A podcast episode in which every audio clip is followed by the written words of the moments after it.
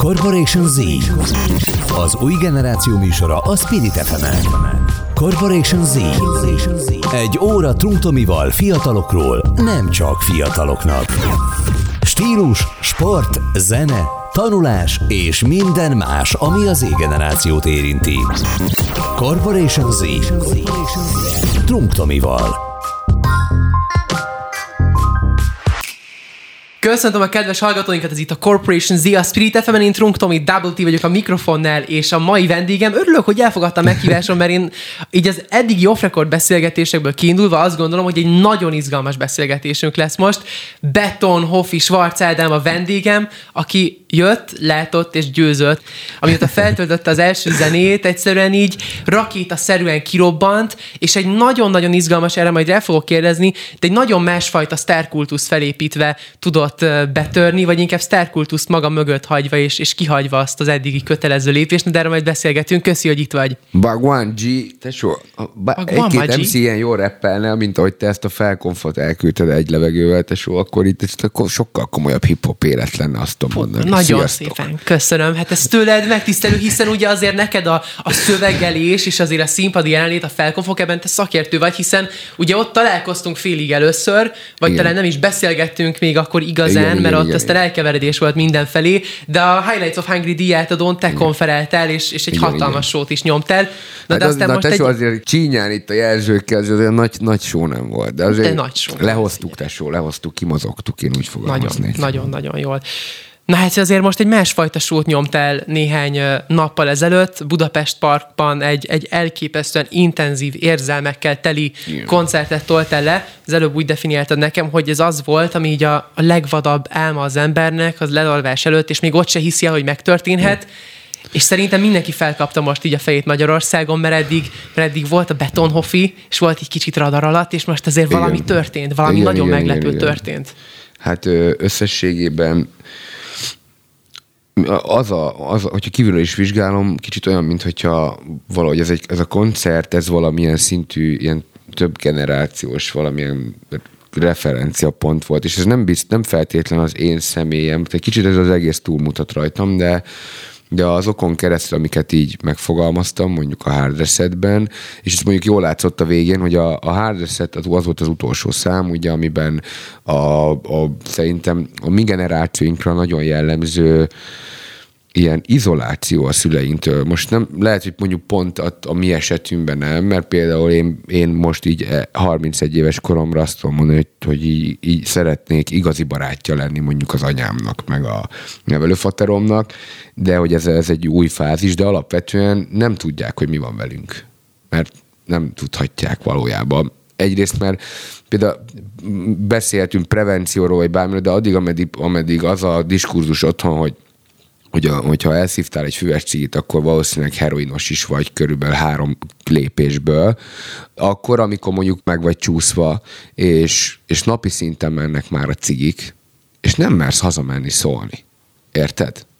És akkor meg hova búj? Érted? Tehát elveszti a menedék funkcióját az otthon. Most ez csak egy ilyen extrém példa, de hogy az, amikor 8000 ember tényleg már a mikrofont se kellett fognunk, aki leraktam a földre a mikrofont, hogy ők 8000 évek, hogy 100 kurva bűnnel hazamegyek anyámhoz, az azt jelenti, hogy ez egy generációs élmény. És ezért mondom, hogy ott valami így történt, így sokan átmentek valamin, és végre szembe néztek egy-két dologgal magukban, és ezt én is éreztem ott fent, hogy ez nem csak rólam szól. És annyi ott volt az ellen, hogy ez a performance, ez jól sikerüljön. Tehát én fizikailag egy kifejezetten rossz állapotban érkeztem oda, több nap láz után, egy-két hetes hangszágyuladással, szét voltam gyógyszerezve, hogy így fel tudjak menni a színpadra. Tehát a szemeimen látszik a fotókon, így egy ilyen fekete kráter kb. De már engem nem érdekelt ez a fizikai része, hogy én hogy nézek ki, vagy ilyesmi. Tehát nem volt bennem egy hiúság, pedig ennél fontosabb stage pillanatom nem volt még, hanem így abszolút a sorsa bíztam magam. És valahogy azt érzem, hogy ennek így kellett történnie. Érdekes, amit mondasz, hogy van egy hatalmas szakadék, ami biztosan van, és azt is nagyon jól mondod, és tükröződik, hogy a szavaid és a zenéid, azok igazán egy generációs hangot tükröznek, és ki se kell mondani néhány dolgot, ami mégis eltűn még a sorok között is. Mégis, ha az ember megnéz egy-két kommentet mondjuk zenéid alatt, vannak ott nagyon sokan olyanok, figyelj Hofi, figyelj Ádi, 45 éves vagyok, 40 éves vagyok, de átjön és érzem. Igen. Szerinted vannak mégis ilyen kollektív traumák, kollektív kihívások, amik megmaradtak generációkon át, vagy ez inkább az, hogy megértik ők is, és élvezik ők is, ez egy ilyen szafariszerű bepillantás ebbe a generációba. Szerintem van ennek az a lehet a kulcs, hogy én azt gondolom, hogy kétféle ember van. Nincs, szerintem nagyon rossz megközelítés úgy nézni, hogy mondjuk társadalmi helyzettől vizsgálni ezt a dolgot. Nincsenek szerintem, vagy hát én nem úgy vizsgálom, hogy vannak prolik, meg nem prolik, vagy értem is, de szóval vannak nyitott, és a saját szeretetükben levő emberek, és van, aki nem ebbe van.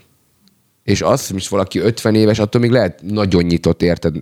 Mindannyiunknak volt legalább szerintem egy olyan pedagógus, aki nem volt karótnyád, de mondjuk idősebb volt, érted, sokkal. Egy jó fejöreg valaki, vagy egy olyan osztályfőnöknő, például a mi esetünkben, aki ilyen 60-as volt már, mikor megismert, de annyira jó fej volt, érted, hogy így full őszintén lehetett vele beszélni. És előbb mondtad el neki, hogy mondjuk valamit csináltál, mint otthon. Ezzel ezt mondom, hogy szerintem nyitottság nem korfüggő, mint ahogy szerintem egyébként a legtöbben valójában nem nőnek fel a mai társadalomban az emberek egyáltalán. Ami különösen izgalmas szerintem, és erre próbáltam utalni a felkonban és a beköszönésben, hogy létrejött itt egy olyan világ, ahol ez a sztárkultusz valahogy alapvetően elvesztette a szükségletét. Tehát itt, hogy már Elon Musk is csak egy karnyújtásnyira van üzenetben, ez egy teljesen újfajta kapcsolatot hozott létre példaképek és követők között, és rajongók között. Sok előadóval beszélgettem ebben a műsorban is, akik azt mondták, hogy ember, én ezt nem értem, hogy ez hogy lehet, ez miért nincs úgy, mint régen, bár régen is azért, mert ugye, hogyha megnézzük Eminemnek a Stan zenéjét volt, mert persze erre példa, de mégis, ami szerintem a te esetedben nagyon érdekes, hogy te nem tudom, hogy tudatosan, vagy azért nekem inkább úgy tűnik, hogy természetesen a nagyon közvetlen személyiségedből adódóan úgy építetted fel ezt az utat, amit eddig végigjártál, hogy ezt a sztárkultuszt kihagytad, mert alapvetően fölösleges manapság is és egy igazán közeli kapcsolatot tudtál teremteni, ami aztán egy ilyen Budapest Parkos koncerten is meg tud mutatkozni abban az intenzitásban, ami ott létrejött. Nagyon sok döntésemnek, ami eddig így gorcsolat volt, hogy most ez akkor milyen döntés volt, valójában a csütörtök este volt a validációja. És ez mondjuk, ezt így jól látod, de azt gondolom, hogy akkor, amikor mondjuk, nem tudom, megvan az a fazon. Ki volt az ilyen srác, akinek ilyen fingós live-jai voltak, meg live, meg van. Mindegyik. Valójában Molnár Krisztiánnak hívták talán, de hogy itt nem is lényegesen év, hogy ő is ugyanakkor nagyon nagy tömegeket ér el, érted mondjuk ezzel, akkor ebben a korban maga, tehát ez a sztárkultusz, meg tehát maga a kultusz, az szerintem egy hamis és minket egyébként középtávon félrevezető jelenség. És ezért gondolom azt, hogy hát a status quót, amennyire lehet, azért így piszkálgatni kell. Ennyi igazából.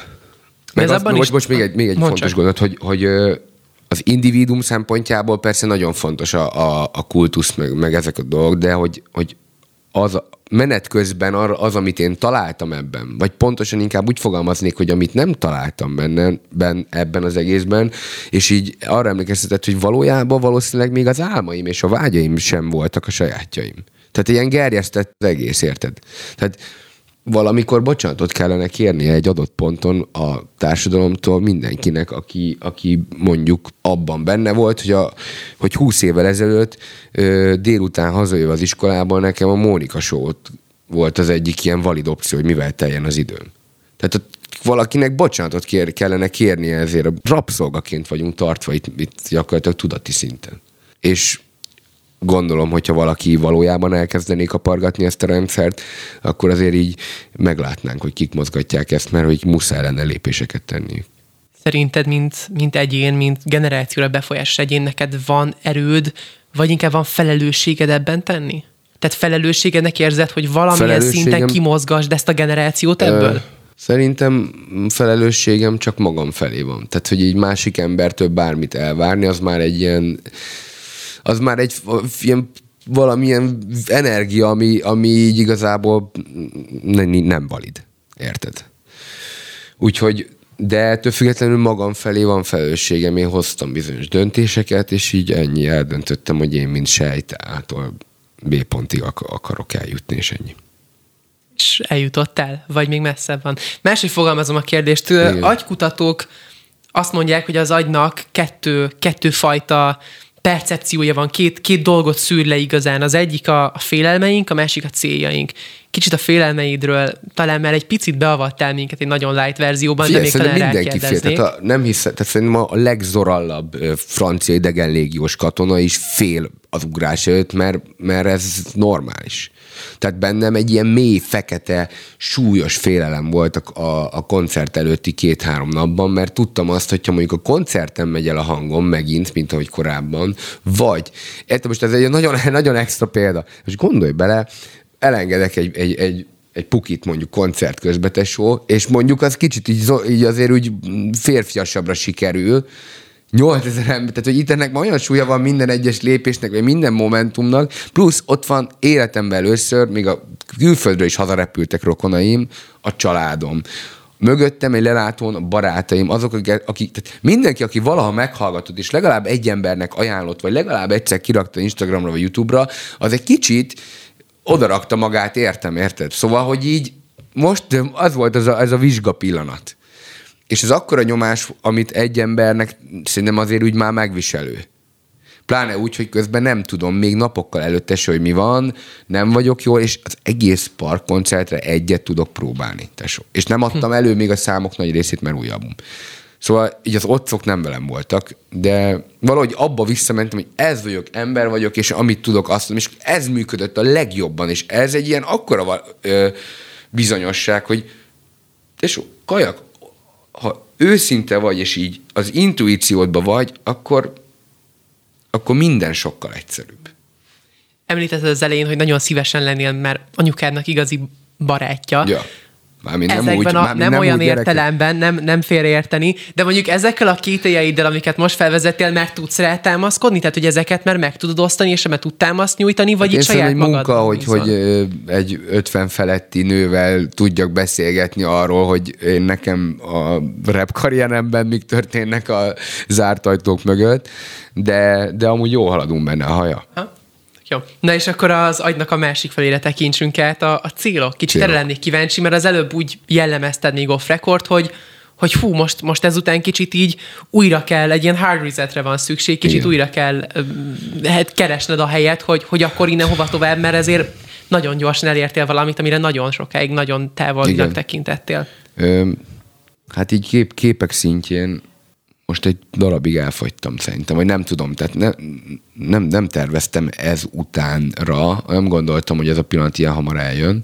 A következő képek mondjuk az életemmel kapcsolatban ilyen, ami még víziók szinten léteznek, így erősen legyártva, azok például most már azt látom, hogy hosszú, előrébb van, de hogy van egy családom, és hogy így mondjuk harmóniában élek magammal, nem tudom pontosan, hogy hol, hogy itthon, vagy külföldön, vagy hogy lehet, hogy ez egy természetközeli hely, ezt így nem vágom. De tény, azért nem vagyok hülye, kb. Látom, hogy mi van előttem, és hogy mennyi év van ebben még, meg érzem azt, hogy még, sőt, igazából most ébredtem így fel abban, hogy tehát a második albumom elkészítése az abban így azt gondolom, hogy zeneileg még meg se jöttem Isten igazán, érted? Így most már bízom a saját meglátásaimban. Akkor is, ha egyébként például egy kottát nem tudok elolvasni, vagy azt se tudom, hogy mi történik a szoftverben, de fülem van. Meg kuráció van bennem. Szóval ezekben így elkezdtem megbízni, és egy izgalmas, kreatív, és szerintem statementekkel teletűzdelt 2-3 év fog következni, és menet közben majd meglátom, hogy mi lesz. Kb. Így ez a cél. Meg bocs, még egy dolog, hogy ugye van egy átfogó koncepció most, ami zajlik, és annak a második epizódja volt, az a második mixtape. Tehát lesz egy harmadik. Az Iconic Scenes most, vagy hát terv szerint ez a címe. Miben lesz más? Figyelj, szerintem ezt így nem lehet így előre látni, ez majd akkor így megtörténik, és az akkori ponton az, ami mi az én általános korélményem, és hogy mit akarok mondani ezzel kapcsolatban, az fog átütni majd akkor. Ja. Téged kik inspirálnak? Hát ez szintén mindenki, aki mer egy picit így gyerek lenni például, meg ilyen nagy példaképeim amúgy, hát sok, vannak nagyon inspirált történetek, de mondjuk így keresztapám például, meg nem tudom, ilyesmi. Nem ilyen nagyon nagyra lőtt példaképekkel dolgoztam eddig. Jó. Fenntarthatóbb így szerinted? Ezzel nem szoktam gondolkodni, meg így próbálok eltávolodni attól, hogy valaki így inspiráljon, vagy ilyenek. Tehát, hogy így adnak így löketeket, stb., de szerintem nagyon sajátos a saját utam is, és mindenkinek. Úgyhogy így abban próbálom venni a jeleket. Aha. Akkor ugye a saját utad építgeted, és akkor önmagad próbálsz ilyen szempontból lenni, akármennyire is kicsit talán klisén is hangzik ez, de úgy azt kutatod, hogy te... Én azt érzem, hogy annyira gyorsan történik ez, és annyira minden összeáll, de így szimbolikusan is, és állandóan, hogy már nem tudom azt mondani, hogy de szerintem ez valami így vezet engem, és így azt próbálom figyelni, hogy milyen jeleket ad. Ez most, ahogy beszélgetünk, egy elképesztően közvetlen karakter vagy tényleg, és nagyon be is avatsz minket most így az érzelmeidbe és gondolataidba. Szerinted ez mennyire könnyen vagy nehezen adható egy zenén keresztül? Tehát mennyire van, akinek leegyszerűsíti? Szerintem jobban átadható, mert tudod, a muzikalitással tök más agyi részek kapcsolnak be, és így át tudod így ütni, így átrugdosod az üzeneteket.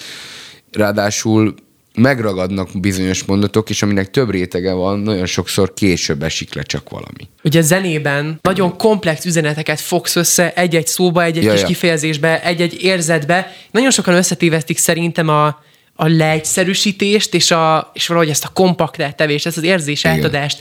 Szerinted mennyire nehéz a kettő között megtalálni ezt, hogy a jó irányba induljon el? Szerintem az már egy magasabb kvalitást igénylő szint. Tehát ott már ott már uralnod kell azt a szintet, ami lentebb van, hogy egyáltalán valamennyire ki tudod fejezni magad. És akkor utána az, amikor így próbálsz kompaktabbá tenni dolgokat, és mondjuk tudatosan egyszerűbb szimbólum, vagy például csak egy példát mondok. Lehet konkrét képet mondani, és hogyha viszont még nagyobbra akarok lőni, de ugyanúgy érthető kell legyen, akkor viszont természeti képekhez érdemes nyúlni, mert az még általánosabban értelmezhető.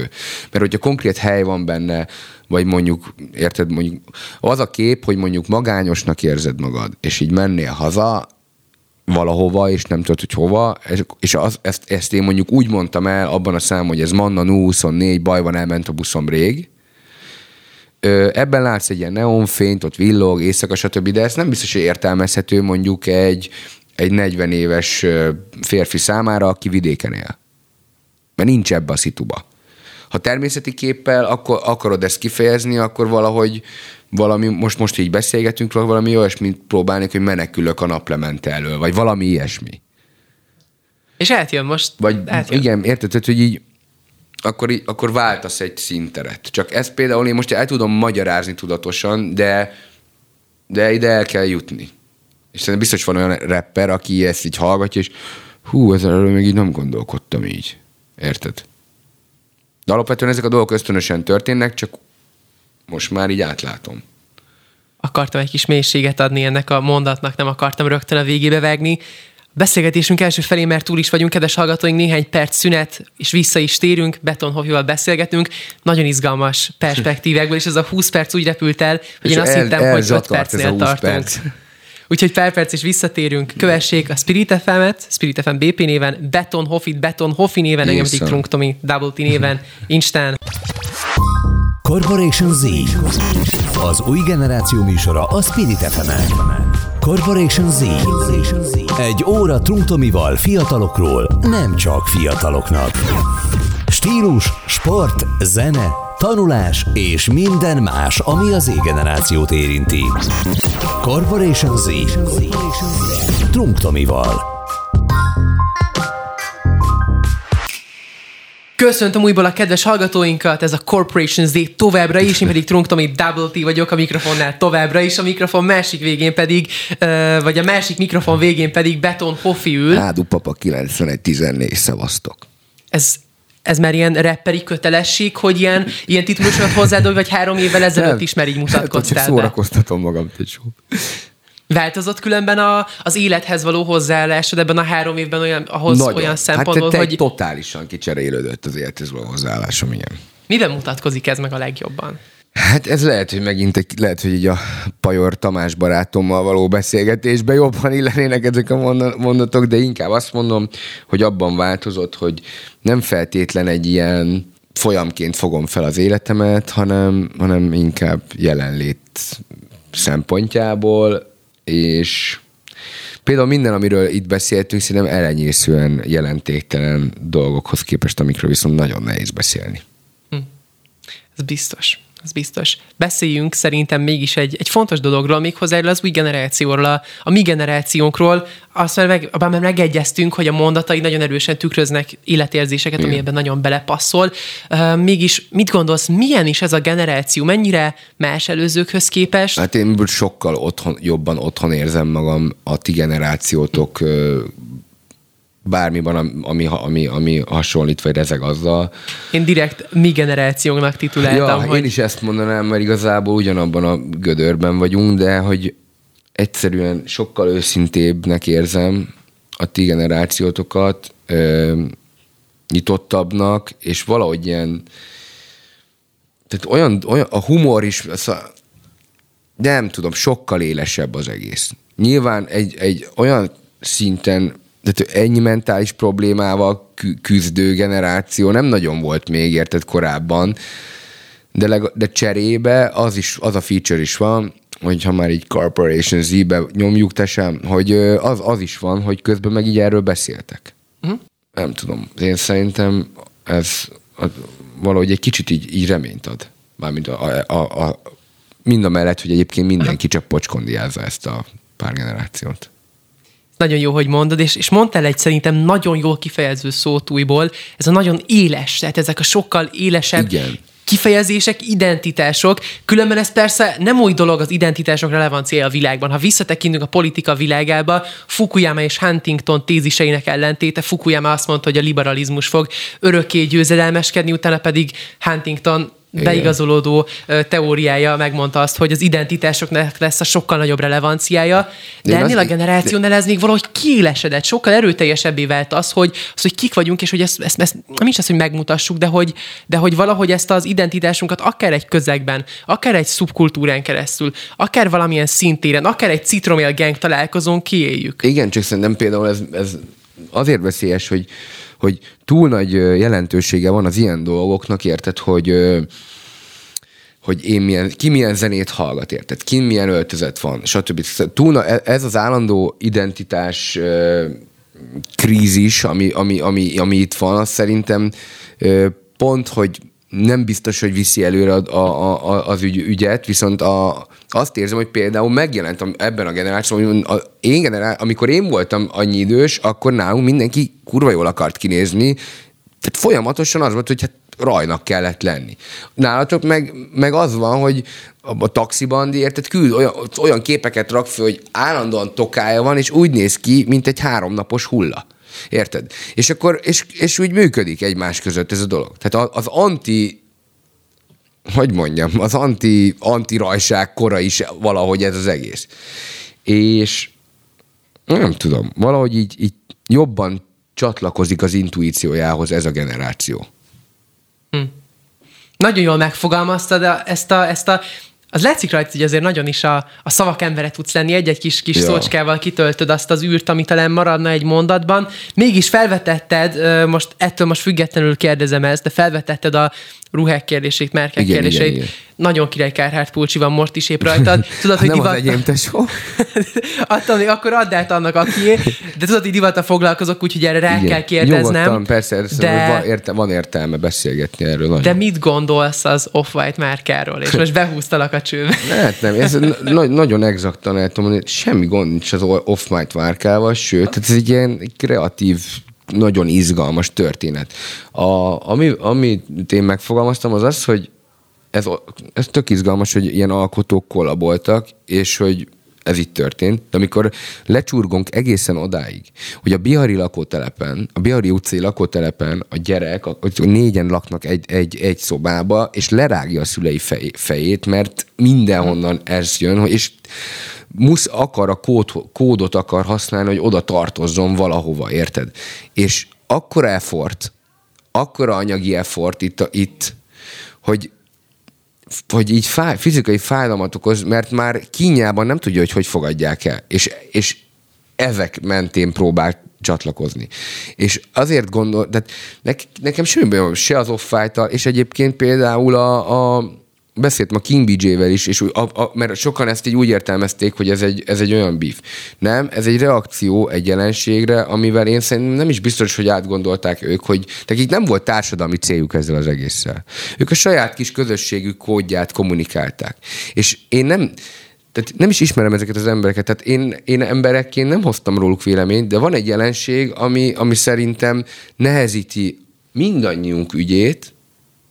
Nem kéne, hogy ez ennyire előtérben legyen az üzenetek kárára, és igazából erre akartam reflektálni.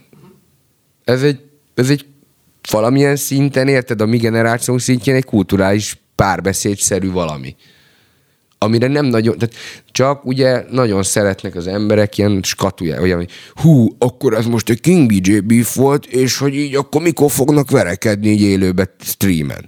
Tehát érted? Szóval nem sikerült jól megfogni a közönségnek, hogy ez miről szól szerintem. Nagy sikerű volt mégis, de még maradjunk egy kicsit ennél a márka kultusz kérdésnél és az identitások kérdésénél, mert nagyon is értem, amit mondasz, és én is nagyon relevánsnak látom azt, hogy mozgassuk ki ebből, hogy vigyük el oda a fiatalokat, hogy legyen a vintage menő, legyenek azok a ruhák a menők, amiknek sztoria van, amit a szülei szekrényéből vesz ki. Bármi tőlem valaki felluxozzon magára faágakat, hogyha ő ezt flasheli, hogy akkor ilyen természetboly, akkor nyomjad, bro. Fura, ne ülj mellém közvetlen a buszon, mert kiukasztod a kabátom a faággal, de ezt leszámítva, érted, így tőlem bárki bármit csinálhat, és fejezze ki magát, mert az a sajátunk, és bele számít a kommunikációmba, vagy abba, hogy mi van, vagy milyen hangulatban vagyunk, és milyen energiában érezzük magunkat, szerintem ennyi szórakozás jár az embernek. De ezzel is így szerintem egy kicsit így lekötjük a figyelmünket. De ez oké. Ez tök oké, ezt nézzük el ma egy magunknak, hogy ezt is szeretjük csinálni. Persze. Sőt, szerintem különben, amelyik oldalról ezt szintén meg kell fogni, és amiről szintén beszélni kell, hogy azért márkáknak igenis lehet erős pozitív hatása is, hogyha most nem csak a konzummal kötjük össze, de hogyha ugyanezt a szenáriót elővesszük, miskolci srác, tegyük fel, ott van, nem olyan közeg van, ami inspirál, nem azt adja meg neki a szülei, a barátai, stb.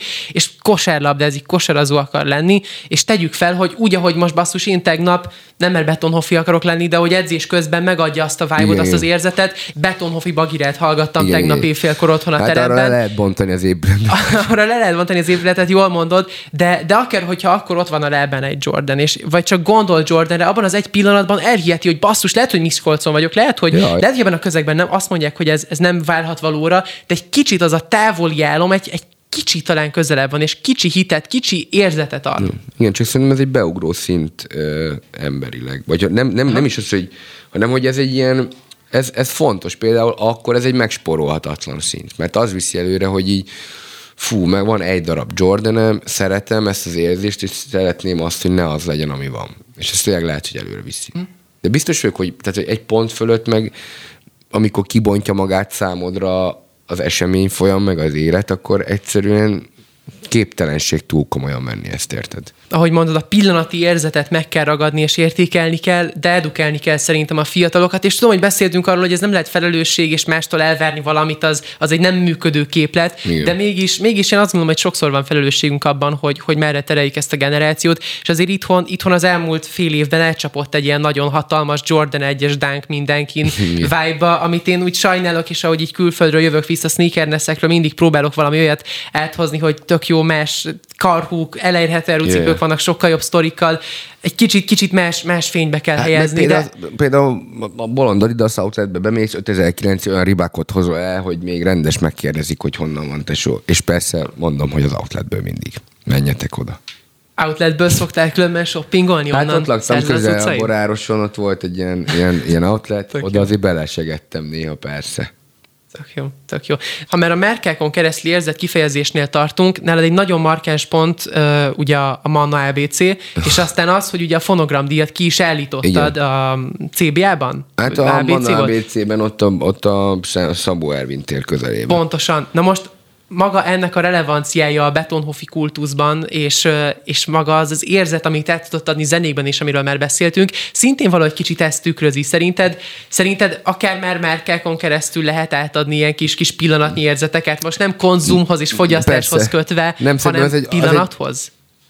Manna ABC-t ebben a vetületben nem egy olyan hely volt, ahol azt kommunikálom, hogy nagyon jó vásárolni, vagy nem erre, persze, hanem a Manna ABC egy jellemző városi élményünk volt. Mm-hmm. És az, hogy ez megtörtént, ez az aktus, hogy oda kiraktuk a fonogramdíjat, az valójában pontosan ennek az egy kultuszkarikatúra volt, és szerintem egy jól érezhető kultuszkarikatúra volt, és valahogy így ünnepelte a közeg, hogy ez történik, mert kicsit már így elegünk van talán. Érted? Elegünk van. Valójában. Hogy hülyének vagyunk nézve. Fú, ennek a mondatnak volt súlya. Ja. Lelkedben is akkora súlya volt, mint így kimondva? Hát abban valószínűleg nagyobb súlya van, mint kimondva. Mit gondolsz? Mit tud tenni ez? Tehát mi a kulcs ahhoz? Ugye például Pogány Induló Márci nagyon sokat beszél arról, hogy mennyire... Puszillak Marcika.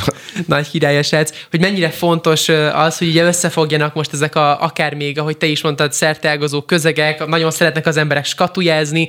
Ezeknek az összefogása tud valami olyat kreálni, amin keresztül kicsit ebből a tökre elegünk van, hogy hülyének vagyunk nézőből, kibújjunk. Így nagyon szépen hangzik, de szerintem az összefogás olyan szempontból alapvetően nagyon hasznos, ha mindenki összefog, és ez így történik, és nem valami érdekbe, akkor az tök jó, de amúgy inkább csak az lenne jó, ha mondjuk lennének női előadók, akik így frankon beszélnének így a nők hétköznapjairól, és nem ilyen pátososan, mint ahogy egyébként mondjuk a fősodronyú médiában ezt lehet hallani. Hanem frankon nőket akarok hallani arról, hogy milyen szar, amikor menstruálnak, hogy mondjuk korábbi traumái miatt egyébként van benne egy tapintható férfi gyűlölet, amit egyébként ő magában is utál már, és fáraszt. Nem hallok ilyet. Ilyen kettőbites dolgokat hallok, és szélsőségeket, de abban nem tudunk most már haladni egyszerűen, érted? És nem lehet, tehát, hogy vagy baldahinos ágy van, vagy én vagyok a rossz kislány. És a kettő között nem hallom a hétköznapi nő hangját. És ez nagyon jó lenne, ha ebből sok lenne. Amúgy a Barkóci Noémi, nem tudom, ismered, de az ő munkásságát, azt így hallottam élőben, és élőben is működik. Olyasmiből szeretnék hallani, és minél többféle és színesebb helyről, mert az akkor például lehetne már beszélni társadalmi dolgokról, vagy haladni ezekben például. Hogyan lehet szerinted ezeket a hangokat erősíteni? Hát szerintem az túllőr rajtam, hogy mondjuk én azt mondjam, hogy én keresem, meg segítek, meg mit tudom én. Megpróbálom én azt mutatni, amit a környezetemben szeretnék látni, és kb. Ez a legkézenfoghatóbb eszközöm erre. Tehát, hogyha egy általános olyan hangulati kultúrát teremtesz, aminek ez a része, akkor keresni kezdik azt is az emberek?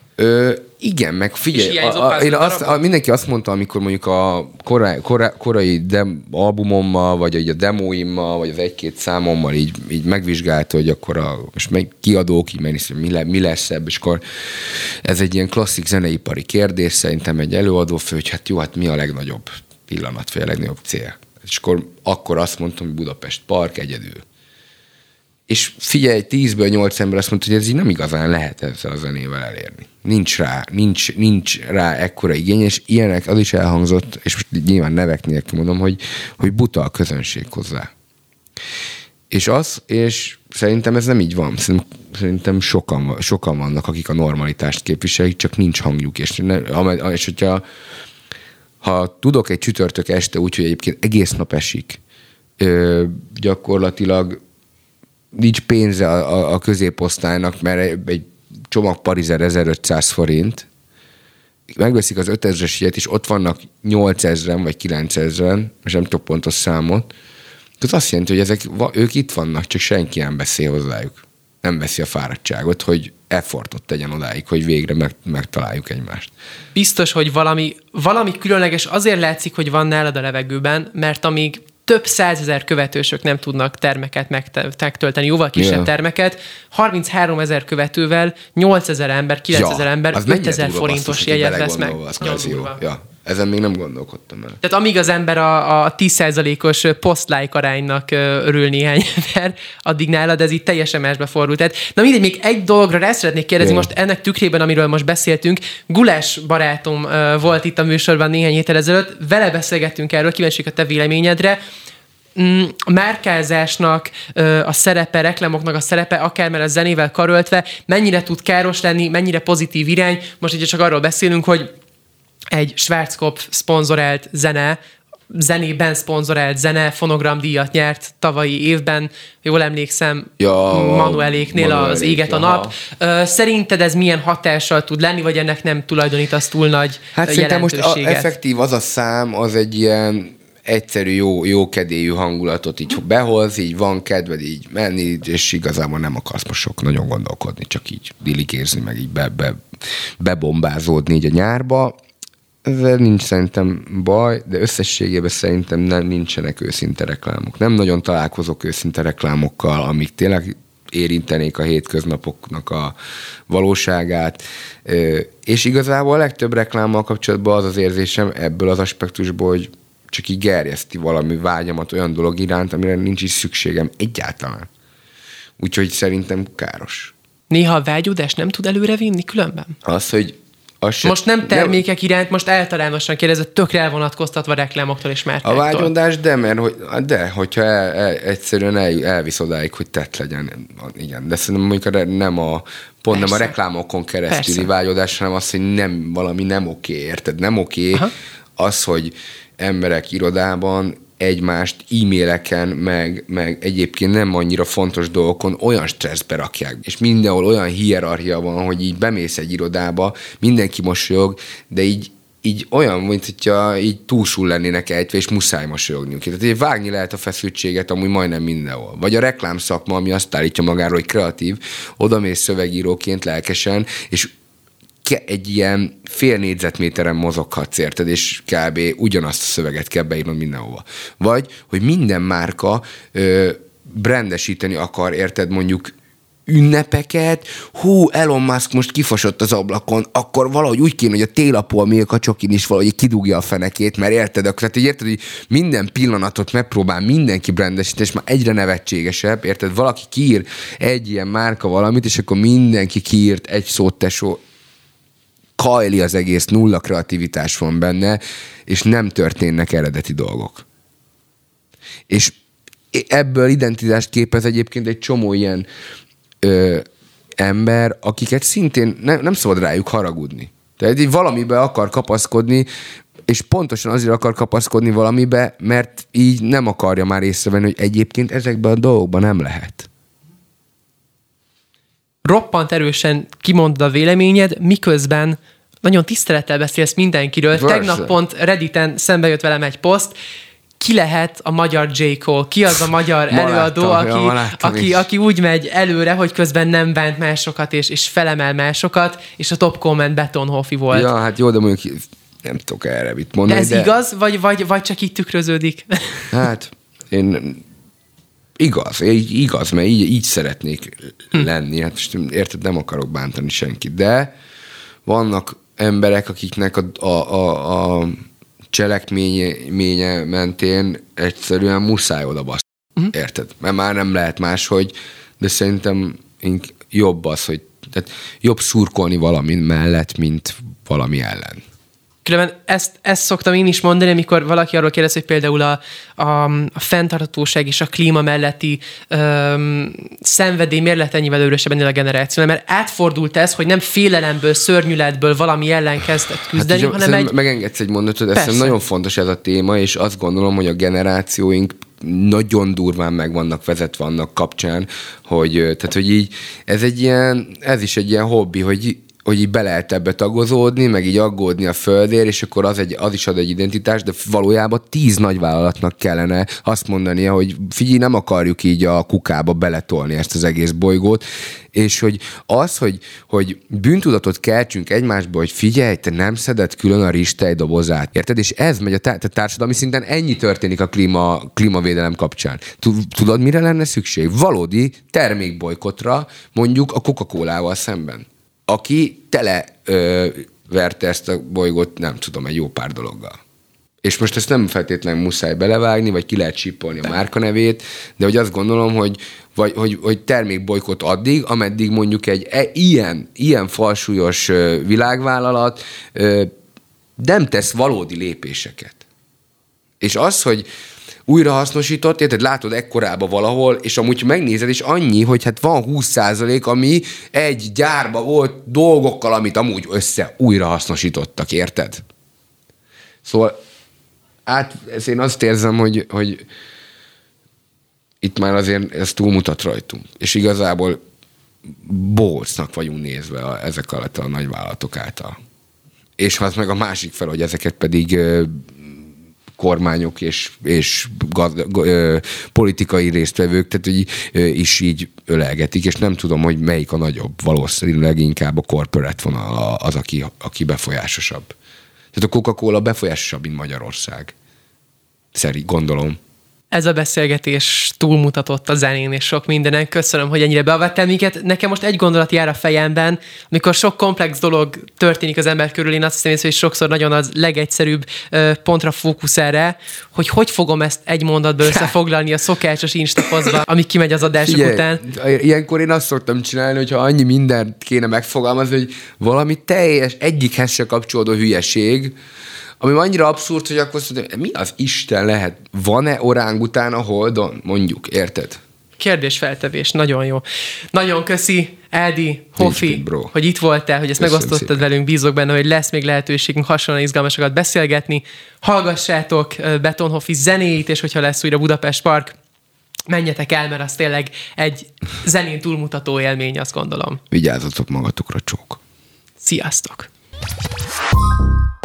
Ez volt a Corporation Z Trunk Tomival, a Spirit FM-en.